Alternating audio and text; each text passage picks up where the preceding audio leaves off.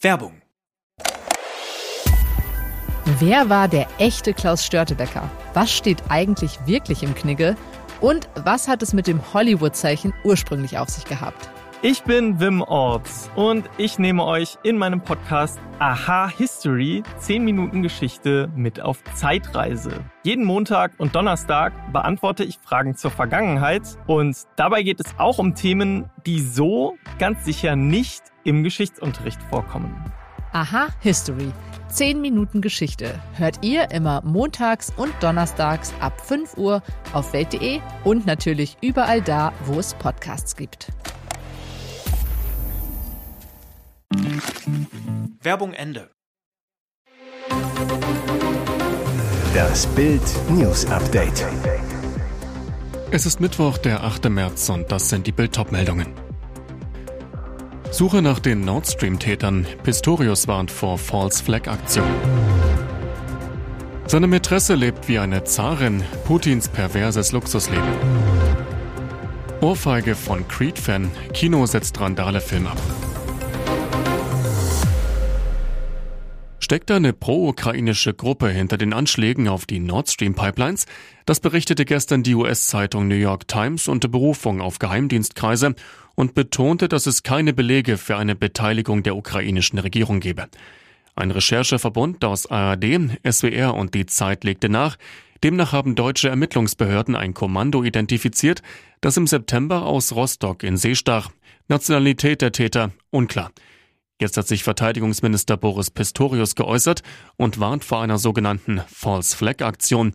Es könne genauso gut sein, dass versucht werde, den Angriff pro-ukrainischen Gruppierungen in die Schuhe zu schieben, um es so aussehen zu lassen, als stecke die Ukraine hinter den Sprengstoffattacken auf die Pipelines, sagte Pistorius dem Deutschlandfunk. Die Wahrscheinlichkeit für das eine wie für das andere ist gleichermaßen hoch. Heißt, ein anderer Akteur könnte Spuren gelegt haben, die auf ukrainische Drahtzieher hindeuten zum Beispiel um die Unterstützung des Westens für die Ukraine zu schwächen. Sie konnte Keulen, Bälle und Bänder werfen wie keine andere. Alina Kabajewa war die biegsamste unter den rhythmischen Sportgymnastinnen der Welt. Doch der größte Erfolg der 1,64 Meter Frau ist Kremlführer Wladimir Putin. Bezürzt und erobert hat sie den geschiedenen Opa Putin, wohl um 2007. Damals ließ sich Putins Gattin Ludmilla scheiden, angeblich wegen der damals 24-jährigen Athletin. Seitdem überhäuft der Diktator, der in der Ukraine tausende Soldaten morden lässt, sich und seine Angebetete mit Luxus pur, gibt Milliarden für seine geheime Familie aus, zu der offenbar auch zwei heimliche Kinder gehören. Aufgedeckt hat das ein Investigativteam um den russischen Journalisten Roman Bodalin. Sie zeigen, wie feudal Russenzar Putin lebt und wie er sein gigantisches Vermögen über ein Firmengeflecht mit alten Sowjetkumpels versteckt.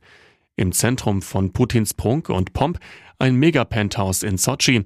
Satte 2600 Quadratmeter misst das Dachgeschoss des Royal Park. 2011 kaufte Putins Finanzimperium die Riesenetage für 15 Millionen Dollar. Gibt es bald Tote und Verletzte? Skrupellose Gangster wollten einen Sparkassenautomaten im Frankfurter Vorort Niedereschbach knacken und setzten dabei so viel Sprengstoff ein, dass das Gebäude jetzt einsturzgefährdet ist. Gegen drei Uhr in der Nacht von Mittwoch auf Donnerstag weckte ein gewaltiger Detonationsknall die Anwohner. Einige sahen beim Blick aus dem Fenster dunkel gekleidete Gestalten aus dem zerstörten Eingang der Sparkasserin. Ziel? Ein schwarzer Sportwagen. Mit dem gaben die Unbekannten Vollgas, verschwanden in der Dunkelheit. Polizei und Feuerwehr rasten zur Sparkasse. Aus Wiesbaden rückten Bombenexperten des LKA an. Denn während Automatensprenger früher vor allem mit explosiven Gasgemischen arbeiteten, verwenden sie seit gut einem Jahr häufig professionellen Festsprengstoff wie TNT. Er wird etwa in Steinbrüchen oder beim Militär gestohlen, landet dann auf dem Schwarzmarkt. Die Gefahr? Oft bleiben nicht explodierte Reste des Sprengstoffs zurück. Sie können hochgehen, wenn Feuerwehrleute oder Beamte der Spurensicherung sie berühren. Deshalb müssen die Tatorte erst von den LKA-Entschärfern in dicken Schutzanzügen untersucht und freigegeben werden. Nach acht Vorstellungen an vier Tagen hatten die Kinobetreiber Andreas Simon und Timo Simon die Nase voll. Vater und Sohn setzten den Film Creed 3 ab. Grund? Jugendliche Besucher randalierten bei dem Film in den Sälen und Fluren. Sie warfen Popcorn, Soßen und Getränke durch die Gegend. Timo wurde von einem Besucher sogar angegriffen. So ein rücksichtsloses, respektloses und asoziales Verhalten habe ich in 30 Jahren, in denen ich Kino mache, noch nie erlebt, sagte Andreas Simon, der Kinos in Homburg und Neunkirchen hat. Auslöser für die Tumulte im Eden Sinnehaus ist vermutlich eine TikTok-Challenge, denn die Krawalle gibt's in ganz Deutschland und nur beim Boxerfilm Creed 3, der auf Sylvester Stallones Rocky-Reihe aufbaut. In manchen Städten gab es sogar Polizeieinsätze. Timo Simon, wir haben das Internet zwar mal gecheckt und mit Kollegen gesprochen, einen direkten Aufruf haben wir nicht gefunden, nur Videos der Ausschreitungen. Warum bei dem Film? Wir haben keine Erklärung. Und jetzt weitere wichtige Meldungen des Tages vom Bild Newsdesk. US-Sicherheitsbehörden schlagen Alarm. Containerbrücken aus chinesischer Produktion könnten in Häfen sensible Daten sammeln, unter anderem über Militärgüter. Das berichtet das Wall Street Journal. Hersteller der Kräne, das chinesische Staatsunternehmen ZPMC. Die Kräne seien im Prinzip Trojaner, so US-Sicherheitskreise. Auch im Hamburger Hafen sind Containerbrücken von ZPMC im Einsatz.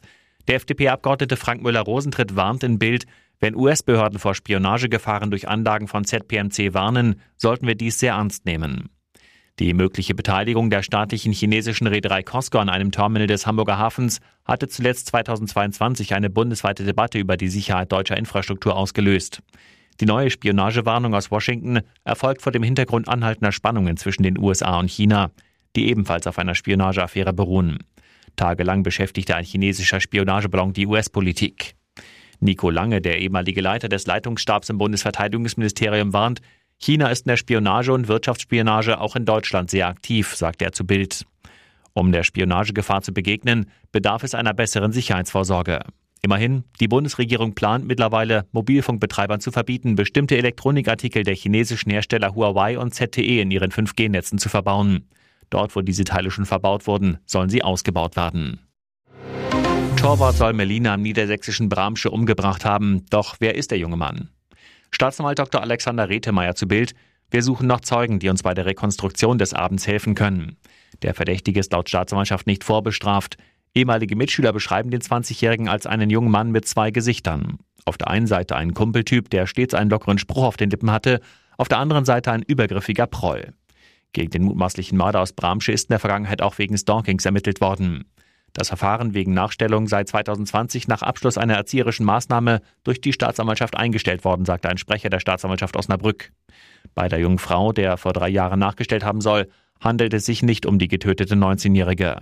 Immer gab es schon so ein paar Vorfälle. Ich sag mal, grapschig war. Ich habe gestern auch mit ein paar von den Mädels aus unserer Klasse gesprochen und die meinten auch, wir haben nicht viel von ihm gehalten, weil der immer so ein bisschen rumgeschubst hat, zitiert RTL einen ehemaligen Klassenkameraden des mutmaßlichen Täters. Hier ist das Bild News Update. Und das ist heute auch noch hörenswert. Koks Taxifahrer packt aus. Strecken, Bunker und Sexbezahlung. Berlin. Der Handel mit Kokain ist gefährlich, streng verboten und hochprofitabel. Dealer, die mit Polizei oder Presse sprechen, werden bedroht. Martin, 37, der eigentlich anders heißt, spricht trotzdem mit Bild. Er lieferte jahrelang Kokain frei Haus. Erstmals erzählt er öffentlich, wie das Geschäft läuft. Er sagt, ich war circa zwei Jahre als Kokaindealer unterwegs, um auch meinen Kokainkonsum zu finanzieren. In meiner Kundenkartei war alles, von Ärzten bis Professoren, Staatsanwälten und Richtern, Bauarbeiter und Polizisten. Ich habe um die 25 bis 30 Euro pro Eppendorf-Kapsüle verdient. Ich habe mehr verdienen können, weil ich das Kokain mit Milchzucker gestreckt habe. Für seinen Drogenhandel nutzte Martin Wegwerfhandys für 10 Euro, dazu nicht registrierte SIM-Karten aus Spätis. Diese Spätis und Telefonläden sind teilweise selber Dealer, sagt Martin. Ein recht großer Teil seiner Kunden seien Prostituierte gewesen. Da gab es manchmal Tauschangebote. Martin, teilweise wurde mir auch angeboten, statt dass sie das Geld bezahlen, dass es Sex gibt. Man muss dazu wissen, dass eigentlich jede Escort auch Kokain zieht. Martin ist inzwischen aus dem Geschäft ausgestiegen, aber viele andere machen weiter. Und dass der Handel ganz gestoppt werden kann, das scheint unmöglich. BVB-Star Can wütet live am TV-Mikro. Dortmund kassiert nach dem 1 zu 0 im Hinspiel ein 0 zu 2 beim FC Chelsea. Der Achtelfinal-KO in der Champions League. Im Mittelpunkt der holländische Schiedsrichter Makeli, der mit zwei Elfer-Entscheidungen für Unverständnis beim BVB und den TV-Experten sorgt. Nach dem Abpfiff gehen vor allem Ex-Nationalspieler Emre Can und Matthias Sammer, der die Partie für Amazon Prime Video beurteilt, auf den Referee los. Can wütet auf die Frage nach dem Grund für die Pleite in der Champions League. Der Schiri, der war heute schuld.